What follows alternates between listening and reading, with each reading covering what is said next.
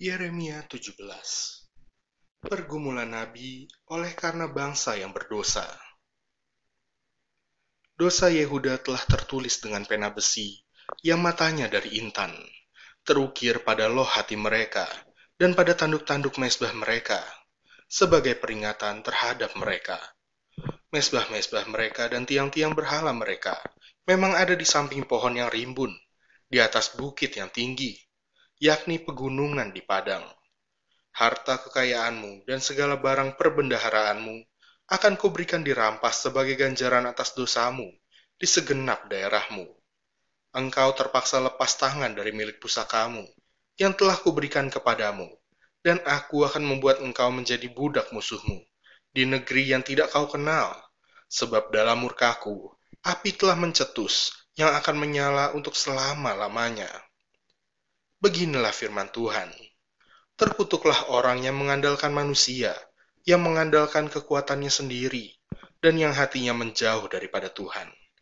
Ia akan seperti semak bulus di padang belantara. Ia tidak akan mengalami datangnya keadaan baik. Ia akan tinggal di tanah angus di padang gurun, di negeri padang asin yang tidak berpenduduk. Diberkatilah orang yang mengandalkan Tuhan, yang menaruh harapannya pada Tuhan ia akan seperti pohon yang ditanam di tepi air, yang merambatkan akar-akarnya ke tepi batang air, dan yang tidak mengalami datangnya panas terik, yang daunnya tetap hijau, yang tidak khawatir dalam tahun kering, dan yang tidak berhenti menghasilkan buah. Betapa liciknya hati, lebih licik daripada segala sesuatu. Hatinya sudah membatu. Siapakah yang dapat mengetahuinya? Aku, Tuhan, yang menyelidiki hati yang menguji batin untuk memberi balasan kepada setiap orang setimpal dengan tingkah langkahnya, setimpal dengan hasil perbuatannya. Seperti ayam hutan yang mengerami yang tidak ditelurkannya, demikianlah orang yang menggaruk kekayaan secara tidak halal. Pada pertengahan usianya, ia akan kehilangan semuanya, dan pada kesudahan usianya, ia terkenal sebagai seorang bebal. Tahta kemuliaan luhur dari sejak semula, tempat baik kudus kita. Ya pengharapan Israel, Tuhan, semua orang yang meninggalkan engkau akan menjadi malu. Orang-orang yang menyimpang daripadamu akan dilenyapkan di negeri, sebab mereka telah meninggalkan sumber air yang hidup, yakni Tuhan. Sembuhkanlah aku, ya Tuhan, maka aku akan sembuh.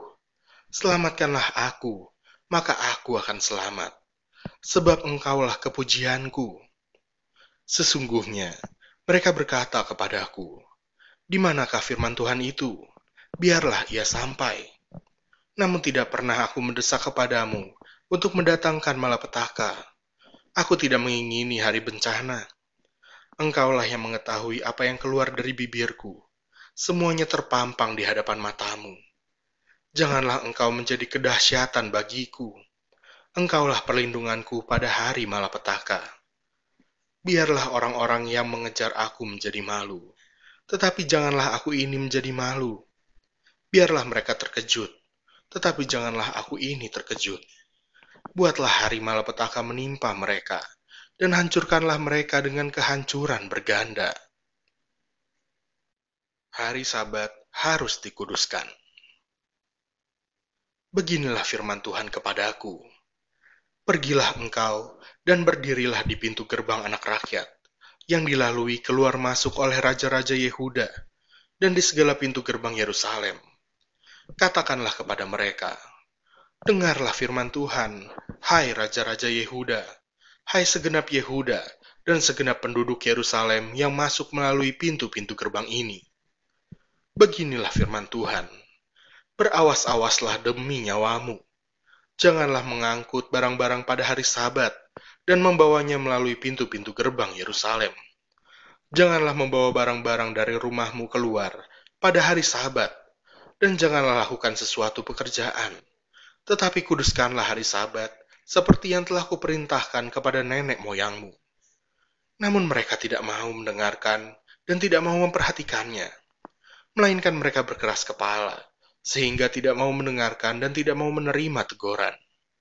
Apabila kamu sungguh-sungguh mendengarkan aku, demikianlah firman Tuhan, dan tidak membawa masuk barang-barang melalui pintu-pintu gerbang kota ini pada hari Sabat, tetapi menguduskan hari Sabat dan tidak melakukan sesuatu pekerjaan pada hari itu, maka melalui pintu-pintu gerbang kota ini akan berarak masuk raja-raja dan pemuka-pemuka yang akan duduk di atas tahta Daud dengan mengendarai kereta dan kuda. Mereka dan pemuka-pemuka mereka, orang-orang Yehuda dan penduduk Yerusalem, dan kota ini akan didiami orang untuk selama-lamanya. Orang akan datang dari kota-kota Yehuda dan dari tempat-tempat sekitar Yerusalem, dari tanah Benyamin, dan dari daerah bukit, dari pegunungan, dan dari tanah Negeb, dengan membawa korban bakaran, korban sembelihan, korban sajian, dan kemenyan, membawa korban syukur ke dalam rumah Tuhan. Tetapi apabila kamu tidak mendengarkan perintahku untuk menguduskan hari sabat, dan untuk tidak masuk mengangkut barang-barang melalui pintu-pintu gerbang Yerusalem pada hari sabat, maka di pintu-pintu gerbangnya aku akan menyalakan api yang akan memakan habis puri-puri Yerusalem dan yang tidak akan terpadamkan.